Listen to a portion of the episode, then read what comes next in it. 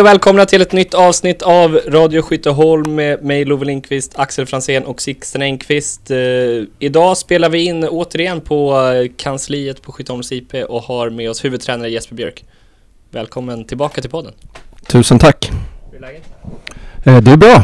Det är bra. Det är nästan vår och eh, i alla fall skönt med några segrar i bagaget inför det här så det var bra. Ja, vi spelar in efter krossen av Häckens eh, B-lag får man väl säga i, ja, när spelades den matchen på i söndags. Vi- ja, vi har inte spelat in något avsnitt efter det, vi kanske ska börja lite där. Vad, vad säger du om den 5-1 segern? Vi gör, eh, vi gör saker och ting jävligt bra. Vi får en, eh, vi får en bra start på matchen. Eh, kliver ut och är väldigt, väldigt duktiga i vårt höga försvarsspel. Tycker, tycker inte de kommer någonstans och vi rent i första halvlek så när vi pratar statistik och allting sånt så har vi drygt 20 avslut på mål och 20 höga bollvinster och gör tre så att det finns gott om energi och anfallslusta så att det, det var jäkligt kul. Tråkigt med, med nollan som eh, där vi tappar in en straff tyvärr. Lite, jag ska kanske inte kommentera det men vi får en straff emot oss i alla fall och, och släpper in 1-1 och sen så ja, trycker vi på gasen igen och vi är bra, absolut. Och sen så kan, kan vi prata om vad Häcken gjorde också men eh, jag tycker vi gör det, gör det bra. Om man stannar lite vid straffen, vad, vad liksom säger du till Annika efter en sån, för det, det är ju inte straff liksom. Eh, jag pratade med henne på bussen på vägen tillbaks, absolut, efter att ha sett situationen. Och sen så, man kan ju alltid prata, man behöver alltid kolla sig själv i spegeln vad man kan göra bättre.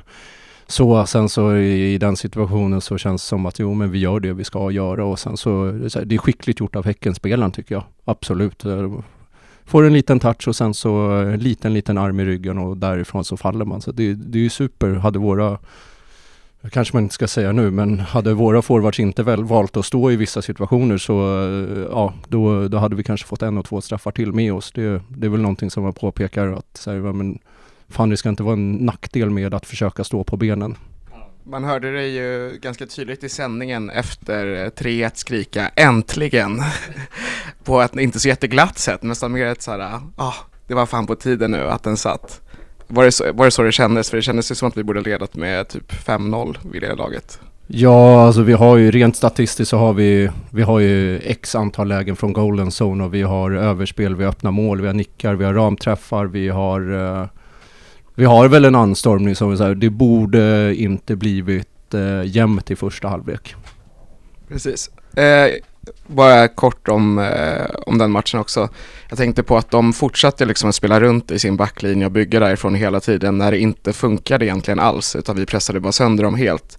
Tror du att det lite är att de fortsatte spela så för att det är ett B-lag och var det någonting ni hade tänkt på innan?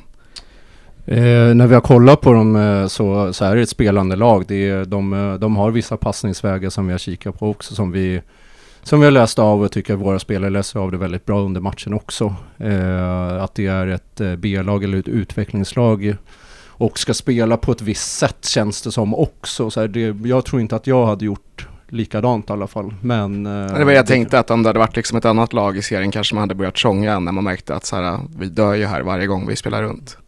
Nej men det, det tror jag definitivt att så här, de, de andra lagen som vi har mött har ju gjort så på det sättet. De har provat en eller två gånger att bygga spelet och när det inte funkar så, så blir det väldigt mycket kamp och duell i de matcherna. Eh, likt Alingsås borta eller Trelleborg hemma. Ja men jag tänkte på det också, det blev nästan lite frustrerad över att det är ett utvecklingslag i serien. Så här, fan, spela fotboll, försök vinna. Det var ju bekvämt för oss i den här Ja, matchen. vi- Vi visst. fick ju skina i alla fall. Ja. Eh, ja, vill ni säga något mer om matchen? Nej, det var jättekul. Jag lyssnade på intervjun vi gjorde med dig i eh, höstas eh, och då pratade du om hur ett AIK-lag ska spela. Att det skulle vara eh, noll sekunder till återerövring och visa att man vill tacklas och så och verkligen ja, hög press och det kändes, det det kändes som att alla de boxarna tickades i den här matchen. Eh, ja, absolut. Vi, ja, vi, vi är väldigt bra i det höga försvarsspelet mot Häcken. Jag tycker att vi var bra i det höga försvarsspelet det lilla som vi fick göra mot Malbacken eftersom de tvingades att, att spela den längre. Eh, tycker att vi har tagit steg i det och framförallt så är våran forwardstrio nu och det är väl främst de spelarna som man behöver jobba mest med tillsammans med de offensiva innermittfältarna att få de reaktioner som vi vill ha om vi ska spela på det sättet. För att vi, vi kommer mot, eh, mot bättre lag behöva liksom ta stoppet där. Eh, att Jenny Nordin och, och, och Sara Nordin och Sofia Parkner tacklas, det kommer de alltid göra i, i alla matcher. Eh, men får vi ett tidigt stopp så har vi, så här, vi har ju tjänat så pass mycket och kan vi vinna bollen högt 30 gånger per match så kommer vi få minst tre klara målchanser på, på det. Så att det, det är ju någonting som vi trycker på, det är någonting som vi, här, vi jobbar hårt med det hela tiden för att vi ska få de här reaktionerna och att inte ödsla energi på att stå stilla och slå ut med armarna till varandra. Riktigt nice att eh, få familj Sjöström och Nordin i målprotokollet också tycker jag. Väldigt, väldigt. Det eh, man, eh, man blir lätt emotionell liksom när det är så här, det har gått, ni vet ju själva hur det har gått, ni vet själva hur man har mått tidigare och eh, det är skönt att få lite islossning. Sen så, så här, vi behöver ta det vidare och bara köra på. Sen är det jäkligt skönt att ha, kunna ha fem olika målskyttar och det visar väl lite på kvaliteten i, eh, som vi har i laget nu också. Så att, eh, väldigt skönt. Yes. Eh, men vi tänker att vi liksom börja med att, uh, att backa bandet lite på något sätt. Jag kommer inte exakt ihåg vilket skede vi snackade med dig senast, men... Uh, det var i september. Ja. Uh, så om man plockar upp bollen lite därifrån, vad, vad, skulle du säga att du lärde dig av den här första sommaren och hösten som huvudtränare för AIK? Det är en jävla svår fråga. Jag tror att människor runt omkring mig eh, kanske ska göra den bedömningen, eh, eh, bedömningen på mig. Alltså rent så. Sen så kan jag säga att man, man har lärt sig och man har fått med sig jäkligt mycket. En stor del av det tror jag mest, alltså, ja, men fan, känslan att vinna är så jävla skön när man, när man väl gör det. Och, ska jag säga vikten av alla de tävlingsmatcher som vi, som vi spelar. Att det är så här, ja, men det, cupderbyt mot Djurgården, det var, det var ren och skär glädje. Eh, så. Eh, rent erfarenhetsmässigt så tror jag definitivt att så här, eh, jag kommer definitivt ta med mig hur, eh, hur man hanterat vissa saker. Vissa saker har man kanske velat göra annorlunda från början.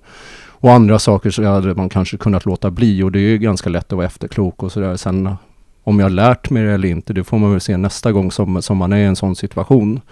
Men däremot så tror jag att det tillsammans med gruppen har varit jävligt eh, fint att kunna ta sig från det djupet som vi var på till, eh, till att vinna eh, cupderbyt äh, och göra bra ifrån oss i Svenska cupen. Självklart skulle vi vilja ha mer och önska mer av de resultaten. Och sen så den starten som vi har fått nu på, på säsongen, att så kunna vända blad, är nog en ganska mental styrka tycker jag. Mm, du pratade om det i den förra intervjun, att eh, det blir svårt med trovärdigheten som tränare mot en trupp när man förlorar och förlorar. Hur har du jobbat eller hur har ni jobbat för att vända på liksom det? För jag kan tänka mig att det blir trovärdigheten för spelarna också mot varandra och så. Jag tror, eh, vi pratar om goda reaktioner och så i försvarsspelet och säger men det spelar inte så stor roll vems fel det är för felet är gjort. Sen så har vi, vi har jobbat väldigt, väldigt mycket med att så här, ansvarstagande också. Förut var det, det var en väldigt mycket så här, skylla ifrån sig mentalitet att så här, men fan det var domaren, det var vädret, det var här, vinden borta i Linköping som, som gör att vi inte tar dem när vi har momentum och eh, att det blev väldigt mycket så här, man kollar på annat. Och eh, jag tror ju väldigt mycket på att man så här, och det är väldigt starkt av spelarna också. Så här, men fan det här gjorde inte jag bra nu, utan det här behöver jag förändra. Kan vi sätta bollen där istället på mig för att jag vill ha den där? Och istället för att ta det som kritik eller och, att det bara blir en negativ spiral. Liksom. Så, äh, men jag bröstar det och sen så, så går man vidare för att faktiskt lära sig någonting av det. Och eh, om man går tillbaka till hösten, vi vill helst inte prata för mycket om det egentligen, men det är intressant på något sätt. Varför tror du att vi inte lyckades vända på det? Eh, det, finns, eh, det finns många aspekter, absolut. Eh, dels eh, om vi jämför truppen nu idag så, eh, så finns det ett gäng spelare på olika positioner som vi kan laborera med och så vi kan byta in och vi kan förändra matchbilder eh, det, det är en del och det är, så här, det, det är ingenting som jag skyddar mig bakom heller liksom så. Eh, men jag tror att det är betydligt bättre i år. Eh, den, den stora delen tror jag att så här, vi, vi lyckades inte ändra mentaliteten och vi lyckades inte få med oss det Eh, de resultaten som vi eh, ja, kanske borde haft någon match eller det är stolpe ut där och det, det, är små marginaler där. Men det är inte små marginaler match efter match efter match efter match. Så, eh, och det är så här, vi hade behövt göra saker och ting lite, lite bättre och lite annorlunda och det, det ansvaret ligger självklart på mig. så. Var det, var det helt självklart att liksom när, när säsongen var slut att så här, nej men nu, den här säsongen är klar, nu vänder vi blad och siktar, siktar framåt mot nästa liksom. Var du, var du fortfarande taggad när visslan i sista matchen blåstes av liksom? Eh, efter Häcken-matchen när det blev definitivt så var det ju, det var mörker. Eh, det är väldigt, väldigt eh, enkelt att säga så här. Det var, det var jävligt tufft, bland det tuffaste jag har gjort i, i fotbollen och kanske yrkesmässigt och, och, och i livet så. Det, det var absolut inte kul. Sen så som sagt, det finns en styrka hos de spelarna som verkligen ville vara kvar och eh, det känns som att det finns en revanschlusta att visa folk att säga, fan vi är ju bättre än så här. Och Nej men bara att vända blad, nej det var ju absolut inte bara att vända blad. Men däremot så, så finns det någonting inom mig också som säger så här, fan jag behöver visa att det ska bli bättre också. Så det var aldrig några tveksamheter att, från din sida att fortsätta? Nej, alltså inte när man... Eh, jag hoppades verkligen att man skulle få, få, få chansen att visa att man kan någonting annat också. Ja, eh, och du blev ju kvar och Herish också. Och, eh, men det blev lite förändringar i eh, ledarstaben. Eh, var du med och välja de som skulle komma in? Eh, jag och Herish jobbar ju väldigt nära varandra och sen när vi kollar på kandidater som, eh, som passar bra in eh, dels i, i den gruppdynamik som vi har med, med spelarna men även den kompetens som vi, vi, vi vill få in så, så passar det väldigt bra med, med både Henrik och, och Sinar som kommer in nu istället för, för Micke som går tillbaks till sin roll på, på pojksidan som analytiker. Så, så tycker jag att vi har träffat väldigt bra i, i, i de rekryteringarna och absolut så, så fick jag vara, vara med och säga till vad jag tyckte och tänkte. Vad var det viktigaste för er att jobba in när försäsongen drog igång när det liksom, ja, men, ny serie, till stor del nytt lag. Vad, liksom, vad, vad ville du sätta då? Eh, det, men det är ju sjukt tråkigt svar egentligen och jag tror att många spelare tycker att det är kanske inte är det roligaste att jobba med men försvarsspelet har varit en nyckel att kunna försvara sig mot, eh, mot bra lag, eh, både det höga, låga och i mittblocksförsvaret. Eh, sätter vi försvarsspelet så har vi, har vi jävligt mycket vunnet. Sen så någonstans så landar det i för mig att vi säger, ska vi tillbaka så ska vi göra det på ett spelmässigt sätt och, och, och kunna bygga ett spel som är hållbart över tid. Nu eh, när vi spelar in det här så har vi släppt in ett mål på, är det fyra eller fem matcher vi har spelat? Fyra, fyra. fyra matcher.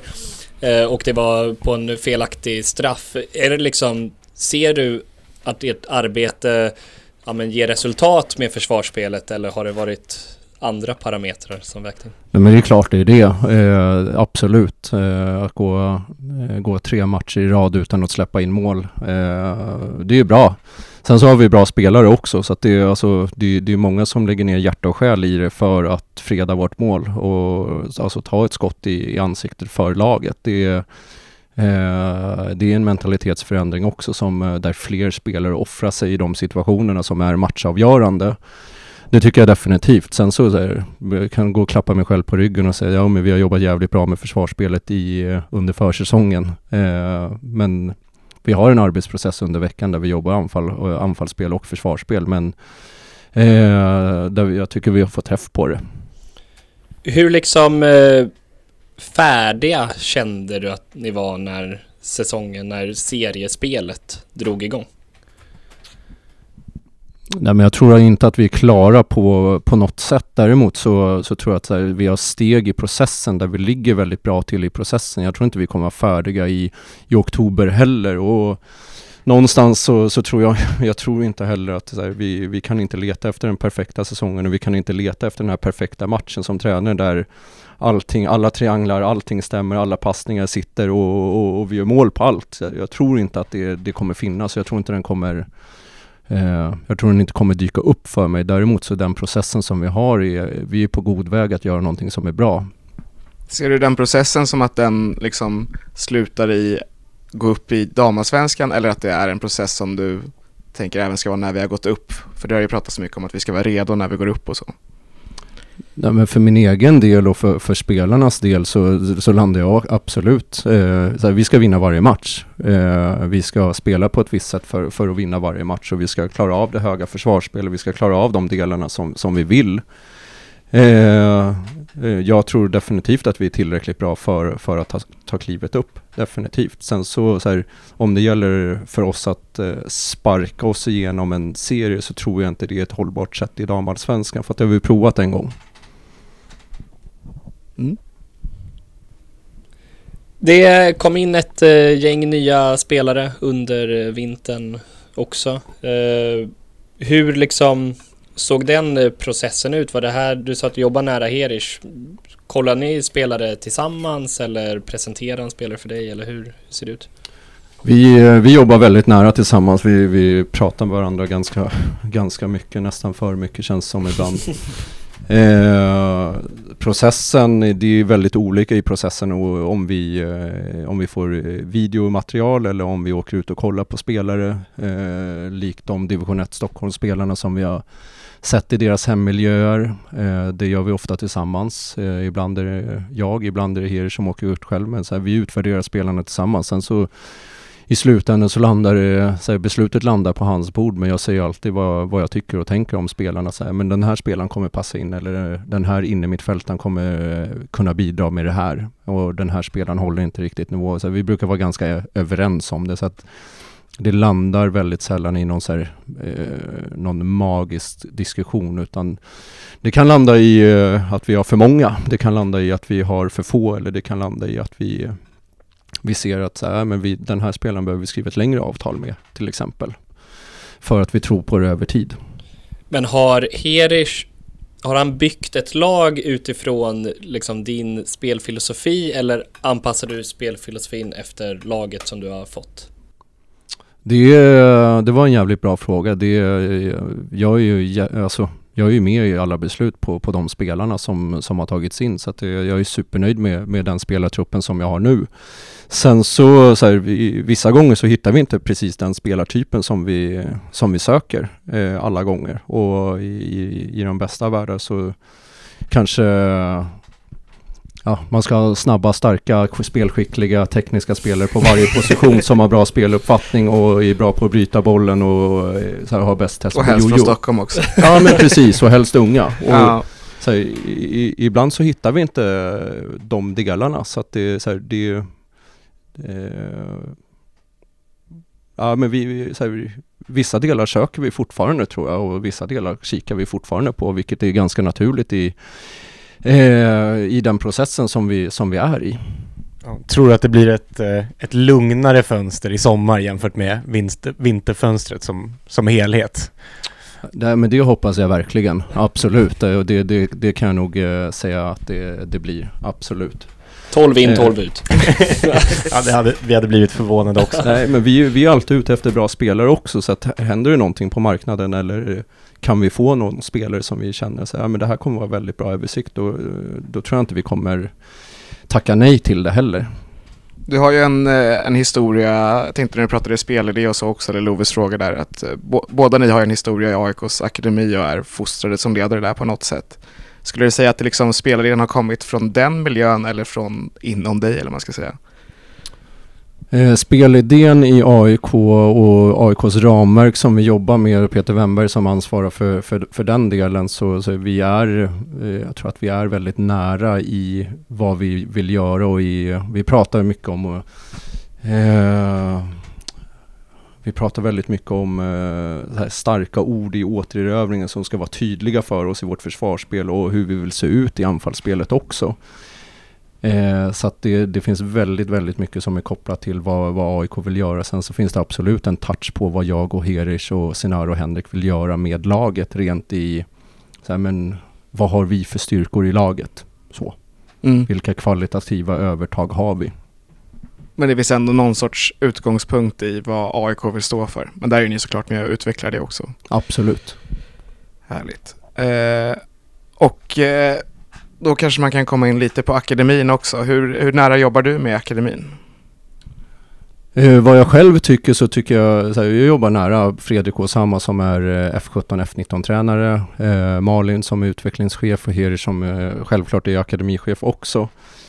Eh, jag, Fredrik och Osama sitter ner varje vecka eh, och, och pratar om spelare upp. Eh, matchtid för, för våra spelare, matchtid för deras spelare, gemensamma matcher, vilka som ska träna med oss vilka dagar, vilka som går bra, vilka som eh, går, går mindre bra, vilka som behöver mer stöttning i det. Så att vi, eh, vi, har, en, eh, vi har en arbetsprocess eh, i matchmöten och i, i träningsmöten som jag tycker är, är eh, god. Det är en ganska bred trupp vi har i år. Erich var inne på att ja, men han vill dels ha konkurrens på alla positioner men lite gardera sig för skador också som vi har varit eh, hårt drabbade av. Men liksom när alla är friska känns det, finns det en risk att det blir osämja i laget? Att det är bra spelare som kanske inte ens får göra ett inhopp eller hur resonerar du kring sådana frågor? Det är klart att eh, du lägger eh, du lägger de orden i, lite i munnen på. Det är klart det finns risk att, eh, att göra det. Jag tror att eh, Eh, den ärlighet som vi behöver ha mot spelare, vilka som ligger först och vilka som, eh, som ligger lite bakom. Så jag tror att det är otroligt viktigt att prata om det också, att prata öppet om det tillsammans med, med den spelaren eller den berörda spelaren. Eh, det är för mig ganska givet. Sen eh, blir det tio sådana samtal. Självklart så blir det en eh, lite jobbigare vardag. Men sen så samtidigt så är det en jobbigare vardag för oss också om vi, om vi inte har det materialet på, eh, som avbytare att kunna göra match eh, göra förändringar i matchen eh, eller ha konkurrens i truppen där man bara kan gå omkring och mysa och få spela, spela matchen då utan vi behöver en sund träningsmiljö och vi behöver ett klimat som tillåter att tävla och vi behöver även bygga ett klimat där det är tillåtet att faktiskt säga, ja men jag har haft två, tre veckor som är sämre men gör jag den här veckan och nästa vecka bra så kan jag faktiskt slå mig in i laget och den känslan behöver vi också bygga för att skapa en trovärdighet och eh, en sund konkurrenssituation. Nu eh, in, i Häckenmatchen blev det ju några förändringar framförallt på grund av skador. Eller Parkner spelade inte i alla fall. Annars var det väl en ganska lik elva jämfört med matchen innan. Om jag bara tänker efter. Eh, Absolut, Julia Laugström in istället för Sofia Parkner. Yes, men det känns som att annars har du roterat eh, mer och det har varit lite formationsförändringar och så har, har det varit svårt att pricka laget så här i början eller hur har du resonerat där? Eh, det var alltså Eh, formationsförändringar handlar ju om att vi eh, absolut vill kunna spela på två olika sätt eh, utifrån det motstånd som vi möter. Underlag, liknande som, som styr och som avgör lite och framförallt också vilka spelartyper som vi vill sätta på planen den, och de matcherna. Att det är svårt att eh, det är absolut, spelarna gör det väldigt svårt rent konkurrensmässigt också. Att man har eh, snurrat runt och liknande och det är otroligt mycket enklare och att kanske så här, ja men om vi spelar 1-1, ja men då kanske vi behöver en eh, någon förändring. Det är svårt att ta bort någon ur en 3-0 match där vi faktiskt är bra. Och det är svårt att säga till någon av de spelarna där vi, jag tycker att vi gör en bra fotbollsmatch mot, eh, mot Malbacken också. Att det är så här, ja men, nej men du får inte spela. För att du gjorde, ja men det, det blir eh, eh Det blir svårt i, eh, i de situationerna också när vi gör det bra. Och det blir tuff, ännu tuffare i konkurrensen, absolut. Ja, och nu vi inledde två raka 0-0 matcher och sen i match tre så kändes det som att du ställde ut eh, åtta offensiva spelare i princip. Och, eh, och, då blev det islossning. Eh, liksom tror att det, kommer det se ut så? Kommer vi liksom köra med kanske framförallt Rojas Flores och familj, att de är på planen samtidigt? Det, det blir ett ganska offensivt mittfält. Det är bara gasa eller? Eh, absolut så är det offensivt. Sen så kan man ju kolla på till exempel Rojas Flores och räkna hennes bollvinster också rent i försvarsspelet. Så, så här, hon vinner väldigt mycket boll. Eh, och så länge vi kan ha det på det sättet så kommer vi absolut kunna peta in mycket offensiva spelare på, på planen och det hoppas jag verkligen att vi kan att vi kan fortsätta göra och, och eh, så har vi den direkta återövningen så, så ser jag inga problem med det. Men vi behöver även stoppa ut offensiva spelare för, för att påverka motståndarnas linjer, för att påverka deras lag på ett sätt som, eh, som ger oss fördelar också. Men blev det för defensivt i de två första 0-0 matcherna? Eh, kollar, du mot, eh, kollar vi mot Allingsås och vad vi skapar och de frilägen och, och liknande och vi gör två mål bort i Allingsås också. Eh, som eh, det är lite tveksamheter kanske runt omkring de målen också. Så här. Det är framförallt en situation där vi när Moa driver in bollen i straffområdet och blir kapad av målvakten och så får, får deras målvakt frispark eh, så småningom efter vi har gjort mål. Men vi gör två mål borta mot Alingsås och vi skapar tillräckligt mycket chanser för att vinna matchen, absolut. Eh, sen så hade vi planerat den matchen eh, naturgräsunderlag, vi hade planerat för, eh, eh, för väldigt mycket längre bollar och ett mer sångaktigt spel från, eh, från Allingsås utifrån underlag. Eh, Trelleborg tycker jag inte vi får träffa överhuvudtaget så det var Det var en eh, Det var en AIK-premiär kan man säga. Blev ni chockade över hur otroligt destruktivt Trelleborg spelade i premiären? Eh, nej, absolut inte. Det, för oss handlar det väldigt mycket om att vi, här, vi behövde få fart på bollen och det fick vi inte riktigt. Eh, vi fick inte till dem eh, vad ska jag säga, modiga aktioner där man kanske bryter linjen själv eller där man gör det lilla oväntade eller där man löper i djupled bakom för någon annan. Och där, där skapar vi kanske en riktigt bra målchans under matchen och det är för lite mot ett sånt lag. Mm. Ja, men det är också att spela med AIK-karaktär som du var inne på. Spela 0-0 och göra folk besvikna ja, i premiären. Nej men så är det ju. Allt så här, inramningen var helt fantastisk tycker jag och det, det var ändå bra tryck på läktaren tycker jag och det, det är inte helt enkelt att hantera och det är någonting som vi behöver jobba vidare med för att det Eh, det var även, jag tycker även det var fint mot Mallbacken hemma att det blev lite hets och det blev, eh, det blev lite tryck på läktaren också. Så vilket är... Nej, vi var inne på det i avsnittet efter det här också att eh, i, den, ja, i AIK Plus har man ju ofta sett dig så här, eh, trycka på liksom samspel med publiken och så i omklädningsrummet. Det kanske är det som får visa sig i AIK Plus för att de inte vill läcka taktik. Men, men och just i den matchen så upplevde jag, jag upplevde framförallt att typ en spelare som Annika Svensson verkligen har tagit till sig det här och liksom tacklar på något sätt tillsammans med publiken och att de största jublarna kommer nästan när vi vinner tillbaka bollen just nu. Eh, det är väl mest ett beröm egentligen, men hur nöjd, hur nöjd, alltså hur mycket trycker ni på det, hur viktigt är det tycker du? Eh, vi tycker, eh, vi trycker väldigt mycket på det i träningsveckorna och försöker få in det som så här ryggmärgsrörelse. Att vid bolltapp så ställer vi om och vid bolltapp så tacklar vi. Det finns fler spelare än Annika. Annika gjorde det jättebra, absolut, men det, det är ganska Jag tycker alla gjorde det jättebra den matchen. Ja. Jag tänker att hon, hon var en av de första som satte det, tycker jag, redan mot Djurgården. Mm. När hon, och då gör hon det som så ung också liksom. Absolut, hon, hon har gjort det jäkligt bra men det är ganska coolt när Matilda Nildén eller Moa Sjöström sätter det efter någon så flyttar på dem mm. framför, framför läktaren och det, här, det, det ger avtryck och det ger energi in till laget och det handlar inte bara om att, att spela med publiken utan det handlar om att här, den spelaren kommer inte vilja driva bollen framför läktaren igen. Ja, och därför älskar vi när Nildén fick spela på högerkanten i andra halvlek också. det var rent taktiskt. ja, det förstår vi. Det såg vi igenom va. Eh, gud, det var någonting som jag funderade på. Ja, det känns ju utåt som att, eh, ja men, eh, trots att det är hård konkurrens och vi har ju ofta sagt efter matchen att eh, det är 14 spelare som man vill ska förtjäna en start nästa. Men hur är stämningen i, i truppen som helhet just nu?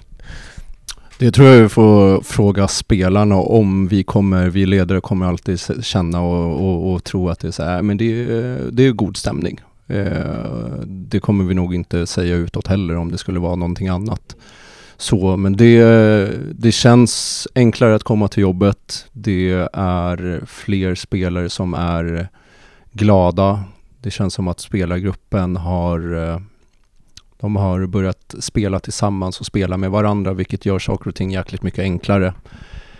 Eh, vi är ganska nära till skratt. Det är, eh, jag tycker att det är absolut är god stämning. Sen så finns det ju många som säger, ja men knackar på dörren och säger, ja, men hej vad behöver jag göra bättre? Och det, så ska det vara för att man ska inte vara nöjd och sitta på bänken i AIK. Så enkelt är det, då ska du inte spela här. Hur är det att jobba med en eh, trupp med så en stor grupp väldigt unga spelare och sen en mindre grupp rutinerade kanske? Det var en bra fråga också. Alltså nu, inte- det jämnade ju ut sig efter ett tag, men ett tag var det ju verkligen Jenny Nordin och eh, en skolklass. Absolut, Nej, det, det, vi skojar lite om det när det är på resan om man har mål, målsmans intyg att åka med. Nej men vi har väl ett gäng eh, spelare som är eh, 20 uppåt nu abs- absolut. Och, Eh, Daniela Family, Olivia Lindstedt och, och, och Michelle eh, Adde till exempel bidrar eh, absolut till att det finns en, en, en god mix i, i det här. Eh, rent att jobba med det, så, att säga, våra äldre spelare tycker jag är jävligt bra på att ta, ta hand om och omhänderta vissa frågor och vissa delar i spelet också som behöver förtydligan. Eh, så att de äldre tar väl lite mer för sig i, i omklädningsrummet vad det gäller att liksom ifrågasätta och liksom säga men fan varför gör vi inte det här för? Så. Mm. Det låter ju sunt också. Vem är eh, vicekapten egentligen? Linda Hallin, Okej. Och andra vice? Serina Backmark. Okej, kul. Härligt. Jag tänkte lite apropå Serina också. Nu, eh, ja men fyra matcher, noll insläppta spelmål i alla fall. Är du förvånad över hur liksom nivån på motståndarnas anfallsspel har varit? Jag är inte direkt förvånad utifrån att jag har kollat på, på alla matcher. Sen så kanske jag personligen hade valt att spela en, en annan typ av fotboll än, än några av de andra lagen. Mm. Sen så är det, det är, vad ska jag säga, för, för många så är, så är det absolut årets match och det är tufft för oss att möta ett lag som, som ligger med 11 spelare på, på egen planhalva. Och då behöver vi träna på någonting nytt som vi inte har tränat på tidigare. Ja, för det jag tänkte på var att ja, men nu har vi de två senaste matcherna kört en ganska offensiv elva. Vi har gjort åtta mål på två matcher. Min känsla är lite att så här med de mittbackar och den målvakt vi har, vi kommer inte släppa in några mål. Vi kan bara all out attack. Det gör ingenting liksom. Ja, men delar du känslan eller? Eh? Jag delar, jag delar tryggheten eh, i, i de spelarna som vi ställer ut på, eh, på planen och även med eh, när vi gör rotationer i backlinjen med Laukström, med Sara Nordin, med Jenny Nordin, med Sofia Parkner och, och, även Hedda så, så här, det, det känns tryggt. Och det känns jäkligt tryggt att vi gör jobbet framför också så att det blir eh, eh så att det blir eh, inte alldeles för svåra situationer för vår backlinje att hantera. Sen Mm. så är det så här, de är skickliga. Såg du eh, Monica som en högerback redan på försäsongen eller har det vuxit fram? Både och. Vi får, eh, vi får jäkligt mycket bra utav Monica som, eh, som högerback också i, eh, i uppspelsfot och klarar av att hantera en mot en situationer. Hon har spelat ytterback tidigare och vi har testat henne på centralt mittfält och vi har testat henne som ytterback. Sen någonstans vart hon, vart hon landar, det får, vi, det får vi se. Men det är också en balans i laget om vad vi har och vad vi har tillgängligt och vad vi inte har tillgängligt. Och eh, att eh, Annika Svensson, hon har ju spelat vänsterback eh, för det mesta den här säsongen. Är det liksom hennes primära position skulle du säga eller är hon egentligen högerback eller vad? Det är en ganska intressant tanke att ha en högerfotad vänsterback att kunna med den skickligheten och speeden som Annika har att även kunna välja insida eh, och, och lösa pressen på det sättet. Så här, det, det är en absolut en, en fin tanke. Sen så tror jag själv att hon eh, skulle helst spela högerback om hon själv fick välja. Ja, ska vi ta en, eh, en kort eh, en kort genomgång av skadeläget just nu i, i truppen. Vilka är det som är liksom borta just nu? Om vi börjar med de som är längst ifrån spel kanske. Det är för någon sorts struktur. Ja, vi kan väl börja med Emma Engström som eh, hon joggar, hon eh, är på, eh, på fotbollsplanen igen vilket är jäkligt kul. Hon har några, några månader kvar. Eh, Linda Hallin har väl eh, också hon, har, hon joggar och hon eh, jobbar med riktningsförändringar nu så att hon är på gång. Så får vi se när det väl släpper för henne så tror jag att det, eller eh, så tror jag att det kommer släppa ganska snabbt så. Ruby är skadad, hon rehabbar, hon uh, kör på och uh, men det, när man är på väg till, uh, tillbaks från skada så, så kommer det oftast andra presenter på köpet. Att man säger, ja men nu, nu har jag inte ont där, men nu får jag ont där. Och det är lite den statusen. Eh, Hedda, eh, underkroppsskada som vi eh, tar hand om. Det behöver eh, Eh, ja, det behöver gå några veckor för att vi får se henne på planen. Samma med Nova. Sofia Parkner hoppas jag att vi får, får se till helgen. Eh, det är lite mer, eh, ska jag säga, eh, smärta eller inte smärta som, som kommer att avgöra det. Så att där är vi. Det är sex stycken på skadelistan. Det är otroligt mycket bättre än förra året, eh, ska jag säga. Eh, två av dem har varit långtid, vilket innebär att vi har ja, egentligen fyra stycken på, på skadelistan som vi behöver omhänderta på olika sätt. Men det betyder att Sara Nordin inte är skadad längre? Hon stod som skadad i senaste truppen. Sara Nordin tränade idag. Härligt. Eh, det är ju något som vi börjat återkomma till oftare och oftare när vi intervjuar eh, folk i klubben och sånt. Eh, men skadeproblematiken generellt sett i damfotbollen och sånt, hur jobbar ni med den? Ja du, hur jobbar vi inte med den tänkte jag säga. Nej men det, det är klart vi, vi, vi jobbar jäkligt mycket i, i gymmet. Eh, vi jobbar med eh, att planera fotbollsträning utifrån vad elitfotbollens påfrestningar eh, erbjuder så att de, eh, de ska vara toleranta under en hel säsong. Eh, dels med konditionstester, styrketester, eh, screeningar eh, och så vidare och så vidare. Så att Eh, Eh, vi har en eh, jäkligt duktig fystränare på plats som, eh, ja, det är inte alltid uppskattat av, av spelarna att vi behöver accelerera i uppvärmning tre gånger för att vi faktiskt ska vara redo för att spela fotboll. Eh, sen så hanterar vi, det är en jäkla djup diskussion liksom där man kan djupa väldigt mycket men eh, att eh, kontrollera deras deras belastning under en vecka så att den inte skiljer sig eh, särskilt mycket från eh, till nästa vecka och att det inte eh, liksom sticker upp toppar och, och, dalar för att det är ofta då muskelskador kommer till exempel. Så att där har vi jäkligt bra koll på eh, x antal metrar, accelerationer, hög hastighet och så vidare. Det blir ju knepigare för fotbollstränare i träning när en fystränare säger till exempel att men hon är klar nu. Så Nej, det gör hon inte, men det, det är diskussioner också så utifrån vad vi vill göra taktiskt eller vad, vad vi kan göra med spelarna också. Så där tycker jag att vi har, har god koll. Sen så tror jag definitivt att vi kan, vi kan göra mer på den fronten också, men eh, utifrån ett damperspektiv så tror jag att vi ligger väldigt långt fram. Mm. Jag upplever att liksom det är ett ämne och där forskningen går framåt och där liksom kompetensen utvecklas rent generellt sett i fotbollsvärlden? Eller?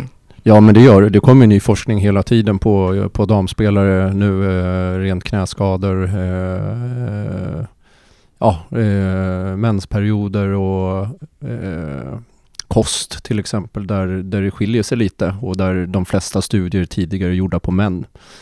Så att där behöver vi vara lite mer på tårna och, och ha koll och ha utkik. Så att eh, eh det är skönt att det går framåt.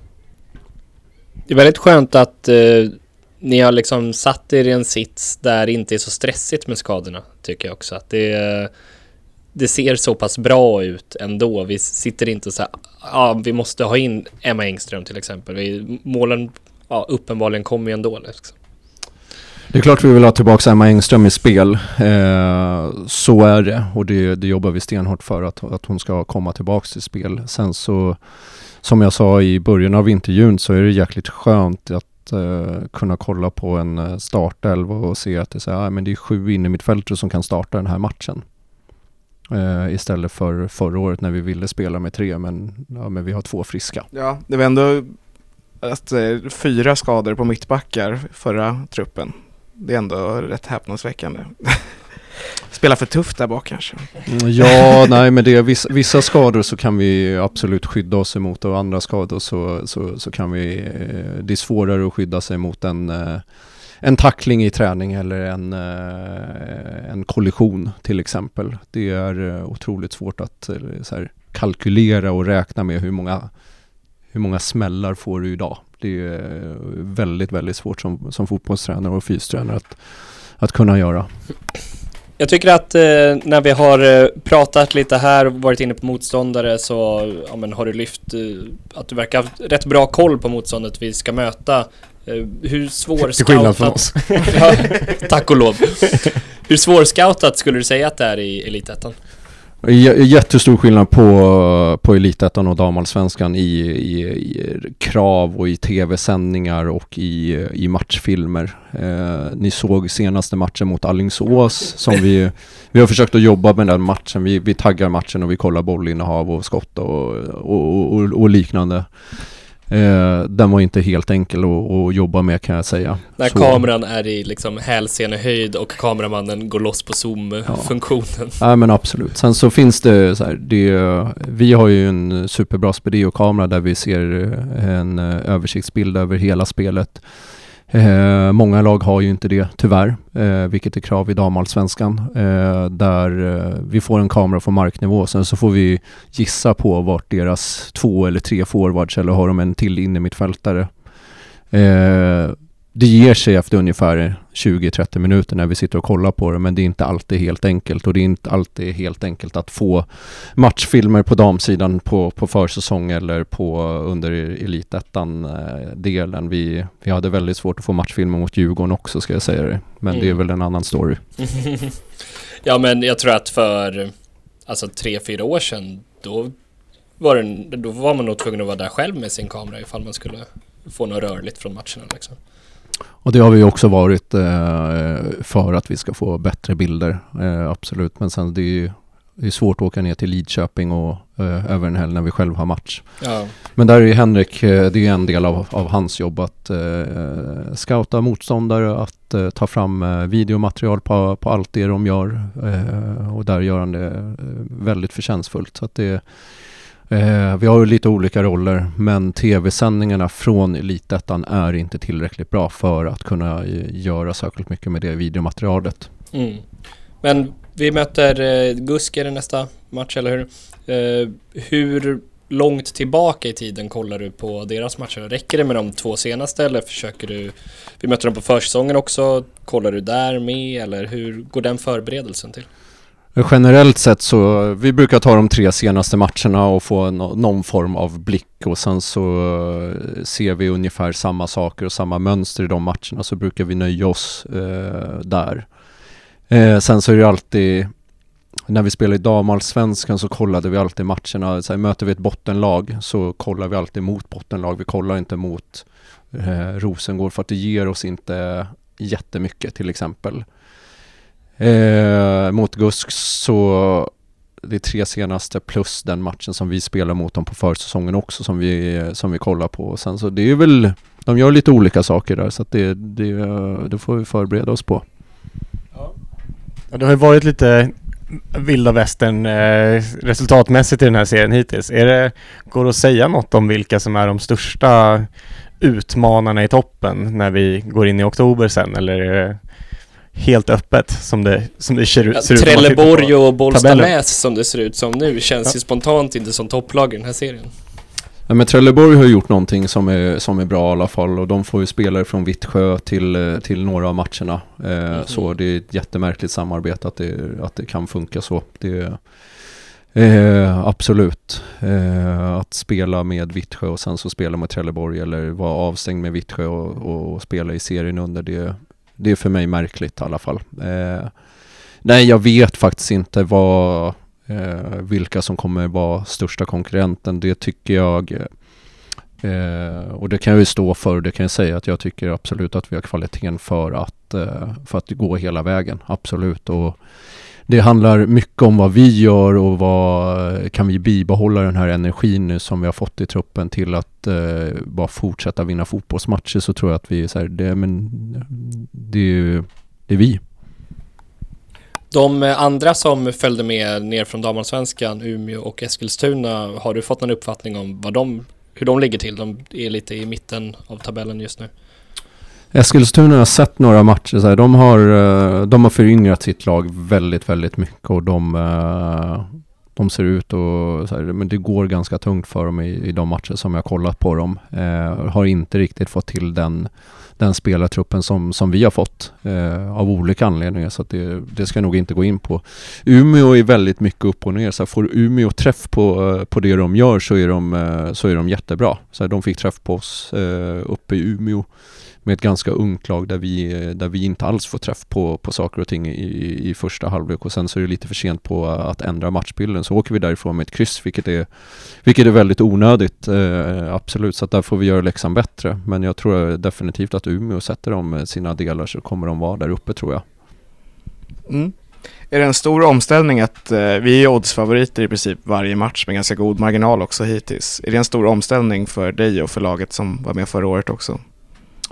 För mig är det nog ingen, uh, ingen större omställning rent utifrån att jag kommer från, uh, uh, från pojkakademin där vi, där vi vinner matcher väldigt ofta och det, är så här, det går inte att spela på de matcherna heller så att det här, men vi, jag har jobbat i AIK så pass länge att jag vill vinna varje fotbollsmatch. Det kommer vara det kommer vara tufft att förlora fotbollsmatcher i AIK.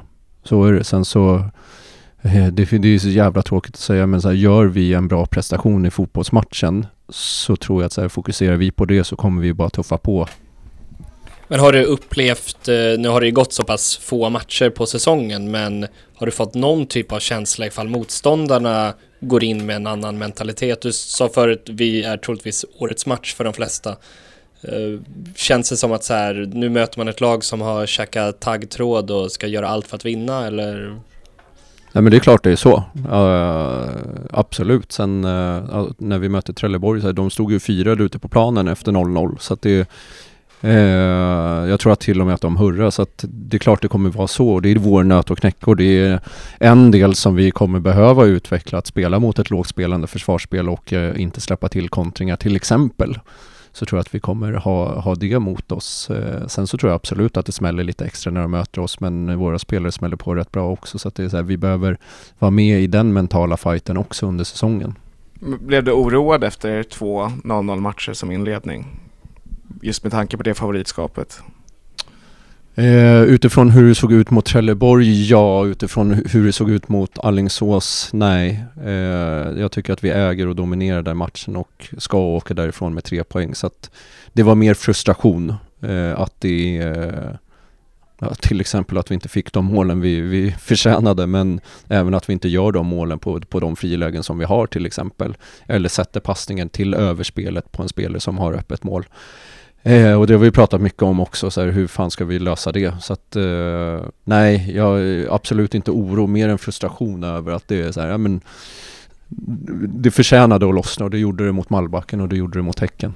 Mm. Jag tänkte bara en sak kring, eh, du sa era egna er egen eh, statistikföring och egna vinklar och sånt också. Eh, det, det är väldigt bristfälligt kring Elitettan och damallsvenskan till viss del också om man jämför med här i fotbollen. Är det något ni ser där som sticker ut som ni vill dela med er av eller någon spelare som har stuckit ut på något visst sätt? Vår spelare tänker du eller ja. no någonting annat? Nej men vi, absolut så har vi spelare som uh, som sticker ut lite. Det kanske inte är målprotokollet men här, hur, hur, många meter man klarar av i hög hastighet eller eh, löper eh, till exempel under en match.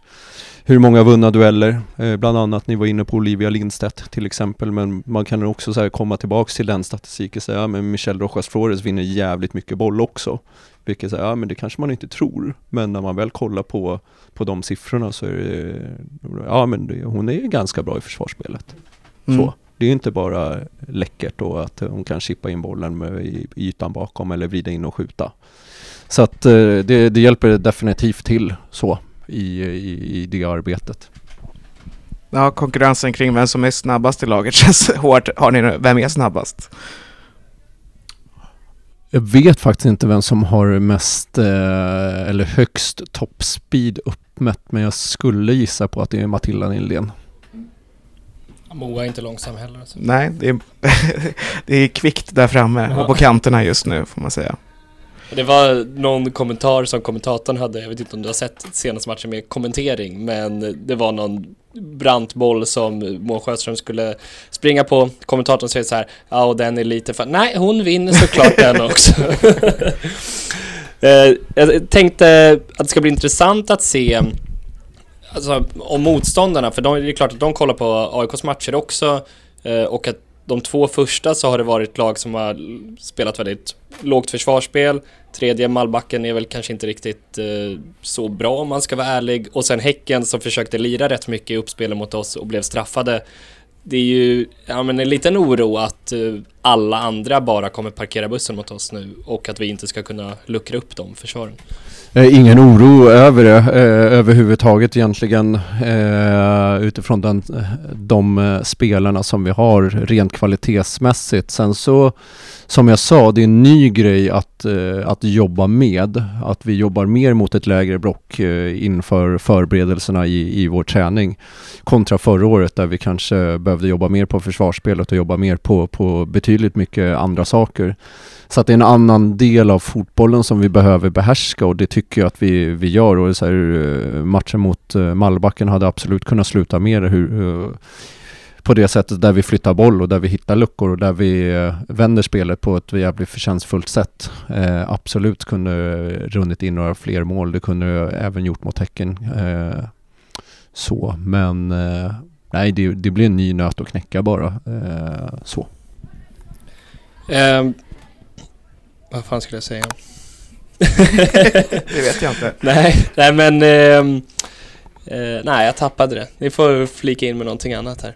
Ja, eh, tänkte börja blicka lite längre framåt också. Eh, det är ju en, en diskussion som jag kan anta att ni har haft mycket i, i sportsliga ledningen och allt sånt där att eh, ja, men den, här, den här balansen som vi kom in på lite tidigare också mellan att bygga långsiktigt och gå upp, eh, gå upp direkt. Är, eh, ser man längre just nu än att vi ska vinna nästa match och bygga ett spel som vi tror han håller i, i damallsvenskan? Finns det någon så här, finns det någon tanke om att så här, fan, det kanske hade varit bra med två år i Elitettan för att riktigt bygga om? Eller hur, hur ser du på den, den biten?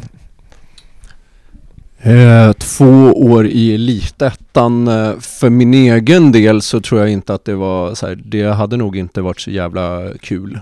Eh, däremot om det är rätt och att det är bra och vi inte förtjänar att gå upp utifrån resultaten så då är det, då är det som det är. Eh, Däremot så, så här, det vi behöver förbereda oss på eh, och det vi behöver, där jobbet behöver göras är så här, hur ska det se ut inför nästa år? Till exempel, vad, vilka spelare är det vi ska ta in eller vilka spelare vi ska behålla och eh, någonstans blicka framåt och den diskussionen för jag och Herish hela tiden. Sen så, så här, jag sitter inte, inte i den sportsliga ledningen i, i AIK utan jag är ute på, på, på fotbollsplanen och tränar laget och försöker vinna fotbollsmatcher.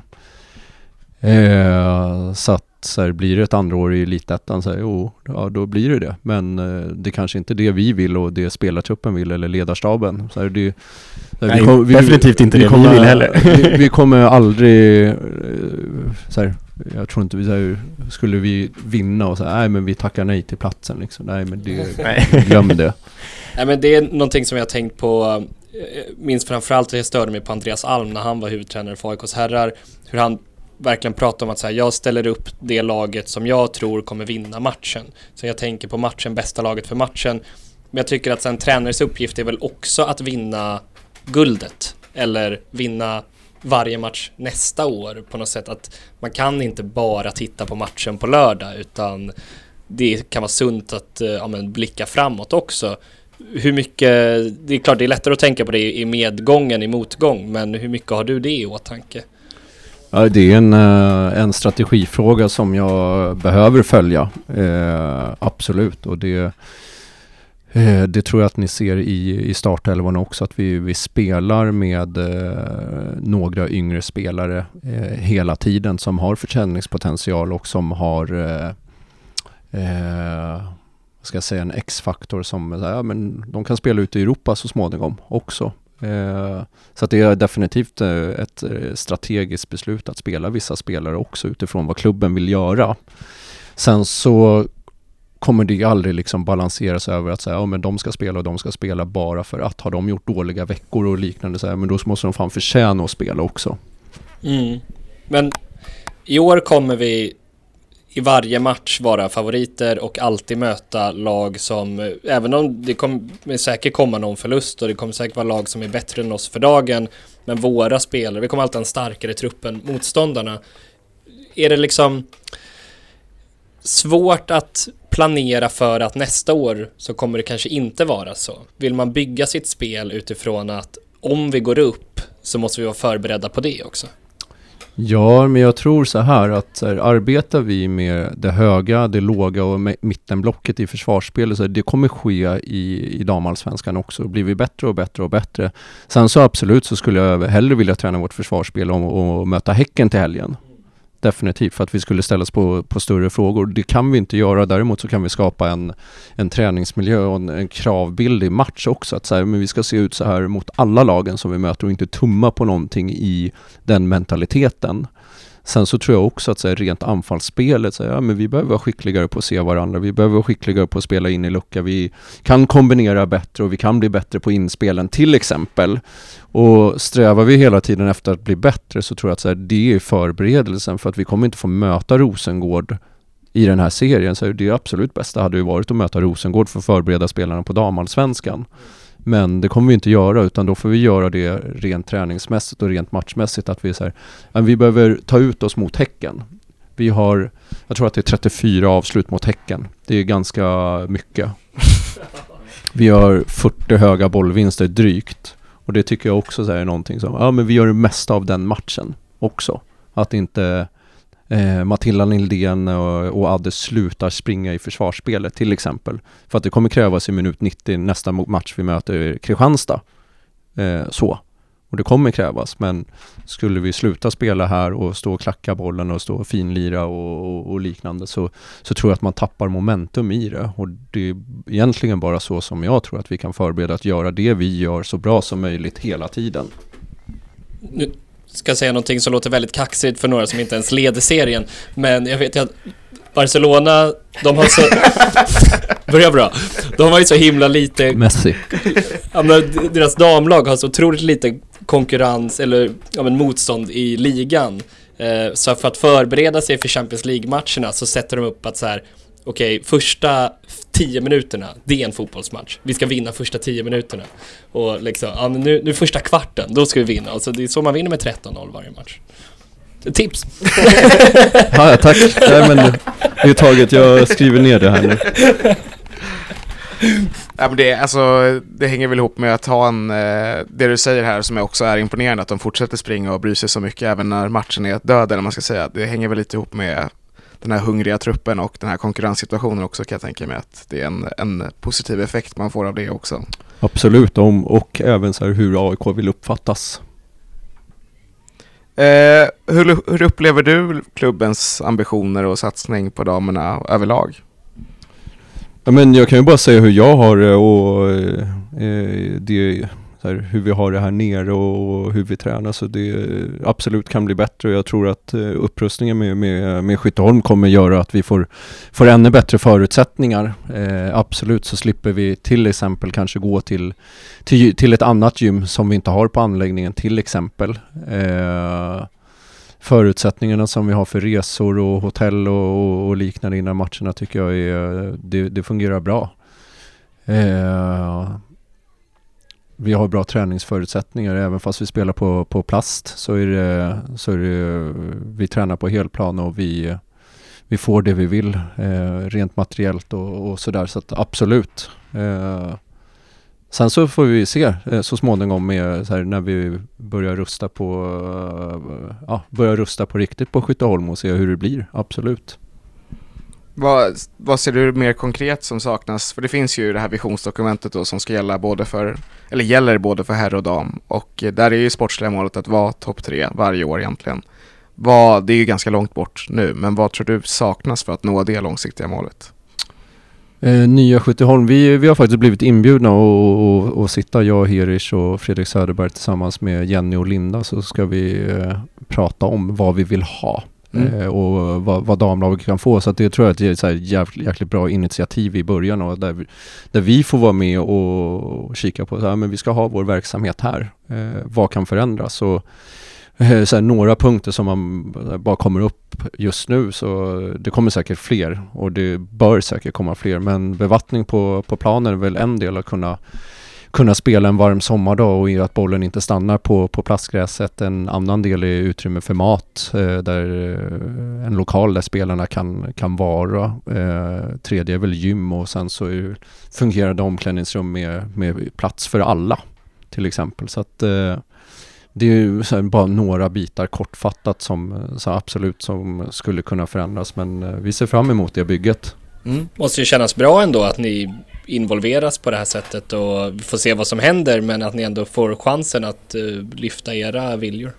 Nej men det tror jag är superviktigt och framförallt så tror jag att det är viktigt att här, spelarna får vara med och, och, och, säga till också för att jag kan säga hur jag vill ha det och sen så rimmar det absolut inte med så här, vad, vad, spelarna har för bild i huvudet också så att det tror jag är super att både ledarstab och eh, spelare får vara med och tycka så att det blir bra med en gång när eh, bygget väl sker så att vi inte behöver bygga om till exempel som eh, BP. Mm. jag tänkte på det du sa med bevattning av planen. Eh, jag kan, Bravida såg väldigt mycket snabbare ut än vad Skyttan gjorde och att det gynnade oss också ganska mycket. Jag tror eh, Bravida är den, den arenan som jag har varit på överlag med, med plastgräs som är den absolut bästa och mjukaste och, och, och så att hantera. Mm, för det kändes nästan som att liksom passningsprocenten var högre än vad bollen gick snabbare och det ja, det, ja, det kändes ovanligt, Ja, i alla fall när man följer AIK här. Eh, men eh, ja, sist du var med så sa du att du egentligen aldrig eftersträvat att bli eh, A-lagstränare på den här nivån, utan det var liksom dedikerat ditt jobb att jobba med fotbollen, det kan vara på akademinivå också. Hur ser du på det nu? Vad är, vad är målet med tränarkarriären just nu? Återigen en bra fråga. Eh, nej men jag har alltid strävat efter att få eh, få göra det jag vill göra. Eh, att jobba med fotboll är Alltså så här, jag skulle definitivt kunna eh, jobba i Ferrari i Formel 1 så småningom i, i karriären så här, för det hade nog varit askul. Nej men så länge jag får jobba med fotboll och så länge jag får jobba med spelare som, eh, som vill utvecklas och spelare som vill ta kliv eh, så känner jag en driv för de spelarna. Eh, det är väl en, eh, en sån sak som, eh, som har drivit mig väldigt mycket i att kunna jobba med ungdomsfotboll till exempel. Eh, vad nästa steg blir eller vad, om jag ska vara kvar här eller om jag ska göra någonting annat. Så jag trivs jättebra som det är just nu. Eh, det gör jag verkligen. Eh, det skulle vara jäkligt kul att få göra resan med AIK Dam drömmar om någonting annat. nej, men det har jag nog inte så, utan eh, för att jobba med fotboll och jobba med ambitiösa spelare och ha jäkligt bra förutsättningar för det så, så här, det, det kommer fortfarande vara kul. Absolut. Eh, ska vi se om vi har någon, tror vi har tagit upp de flesta frågorna som lyssnarna var inne på. Jag tycker jag fick en, eh, en bra lyssnarfråga från vår trogna lyssnare Jacobi på Twitter. Eh, vem är den största vinnarskallen i laget? Det är ganska tuff konkurrens på det, alltså så. Det, det står ju mellan uh, Jenny Nordin och Adelisa Grabus. Uh, så är det. De får väldigt sällan tävla i samma lag heller. inte Nildén alltså? jo men hon är nog där också, men hon, hon låter inte lika mycket som, uh, som de andra. För, så här, får hon en dålig pass, då kan det se ut som att hon liksom, hon kommer ha ihjäl någon. Nej men det, det, tror jag, så här, hon är definitivt en, eh, en ordentlig vinnarskalle. Eh, så, så, men skulle jag få, få säga det själv så är det nog eh, Adelisa och, och, och Jenny. Mm. Eh, kan ta en annan också. Du eh, räknar inte med att alla kommer ihåg vad du svarade i september, så det kan vara intressant. Vad gör du helst på fritiden? Då var du inne på fiske och Formel 1 mycket i alla fall. Ja men det är ju det. Det är, det är det absolut. Sen vet jag inte hur många det är som vill sitta och lyssna på vad jag gör på fritiden. ja men det har kommit var... in en fråga i alla fall. Ja men det är bra. Det är bra i alla fall. Eh, ute i naturen väldigt mycket, fiskar eh, när jag får tid, får, får lite avkoppling för, för både kropp och själ. Så, eh, kolla på Formel 1, Eh, gillar golf men spelar inte golf just nu men eh, där har väl några så. Eh, Bättre spelschema för Formel 1-intresset i år då? Ja, absolut. absolut. Det, Bra det, för både dig och för Emil Jansson. Ja, men precis. Nej, men det spelschemat generellt sett tycker jag är, är, är, är bättre. Även, inte bara för att det är jag som har varit med och hjälpt till och lagt det, men eh, utifrån att vi ska kunna gå på herrarnas matcher också, att de ska kunna gå på våra matcher också, så, och att, vi, att det inte blir lika mycket krockar, så eh, känns det superpositivt. Och lyssnare Stefan undrar också vad du... Vad har hänt under en match för att du ska vara nöjd efteråt? Eh, kan jag tänka lite så här Häcken-matchen som vi skulle kunna vunnit med 10-0. Är, är det ändå saker som du ser att vi ska jobba på efter en sån match? Eh, nej men jag tror att jag har, eh, eh man har kommit till någon form av punkt att man, här, man behöver se det som man, behöver gö- eh, som man gör bra. Man behöver se de bitarna som, som laget gör bra och inte bara fokusera på den, eh, den delen som säger, ja men det kommer vara delar i alla fotbollsmatcher som inte fungerar tillräckligt bra. Eh, efter Häcken, så man kan vara nöjd med olika saker. Så här, vår, vår höga press är, känns väldigt aggressiv, explosiv och eh, vi vinner väldigt mycket boll. Så det är väl en del som man bara ska ta med till spelartruppen och, och förstärka det, visa goda exempel och, och, och fortsätta göra det. Eh, men att vara riktigt nöjd med någonting så här, men då vinner vi nog med 100-0 och vi har 100% rätt passningar så. Det är väl, eh, det är väl kanske en del i det. Men eh, jag börjar se de sakerna som, där vi faktiskt tar steg och ser, ser prestationen i det. Mm. Eh, har ni något mer? Ah, vi kanske ska... Nej, men då kan vi, vi brukar alltid fråga, eller alltid, alltid, vi har inte intervjuat så många egentligen. det är bara samma killar. ja, det är så, ja, Jenny Nordin en gång också. Ja. Men eh, om det är något du vill skicka med till eh, lyssnarna och supportrarna generellt sett? Otroligt fin inramning på, på hemmapremiären. Det gav väldigt mycket energi och jag önskar absolut att kunna ge mer energi tillbaks eh, på planen. Det tyckte att vi tog tag i mot Malbacken och det var, var också en så här skön känsla att det, så här, men publiken är med. Det, det låter när motståndarens målvakt har bollen. Det är så här det är, det är både humor men det är ändå så här, det är en del av eh, Friends och Skytteholm och, så här, och det ska vara så. Och det blir fantastiskt mycket roligare att stå som tränare eller som spelare att, att ha den känslan eh, när folk faktiskt reser sig upp som ni säger när Annika Svensson tacklar ner någon att det blir att det blir lite tryck då. Att det, det är väl någonting som jag bara vill tacka för och så här, även ta med sig, men kom ner, häng på och stötta det liksom. Det, det tror jag, eh, vad ska jag säga, man eh, Kommer man ner så tror jag inte man kommer ångra sig i det och det är bara köra. Nu sitter Emma Engström eh, och kör vispen utanför. Och förstör hela svaret så det får vi klippa. Eh, nej men det, det är väl den passningen och sen, ja men eh, fantastiskt fin premiärträning och ja men eh, det är energigivande. Så att eh, vi fortsätter på det spåret tycker jag. Härligt. Snyggt. Det gör vi. Perfekta avslutande ord och eh, ja, möjligheten finns redan nu på lördag klockan 13. Hemma mot Gamla Uppsala som eh, vi har en revansch att utkräva från eh, försäsongen. Mm. Ses på Skyttan. Det gör vi. Ciao.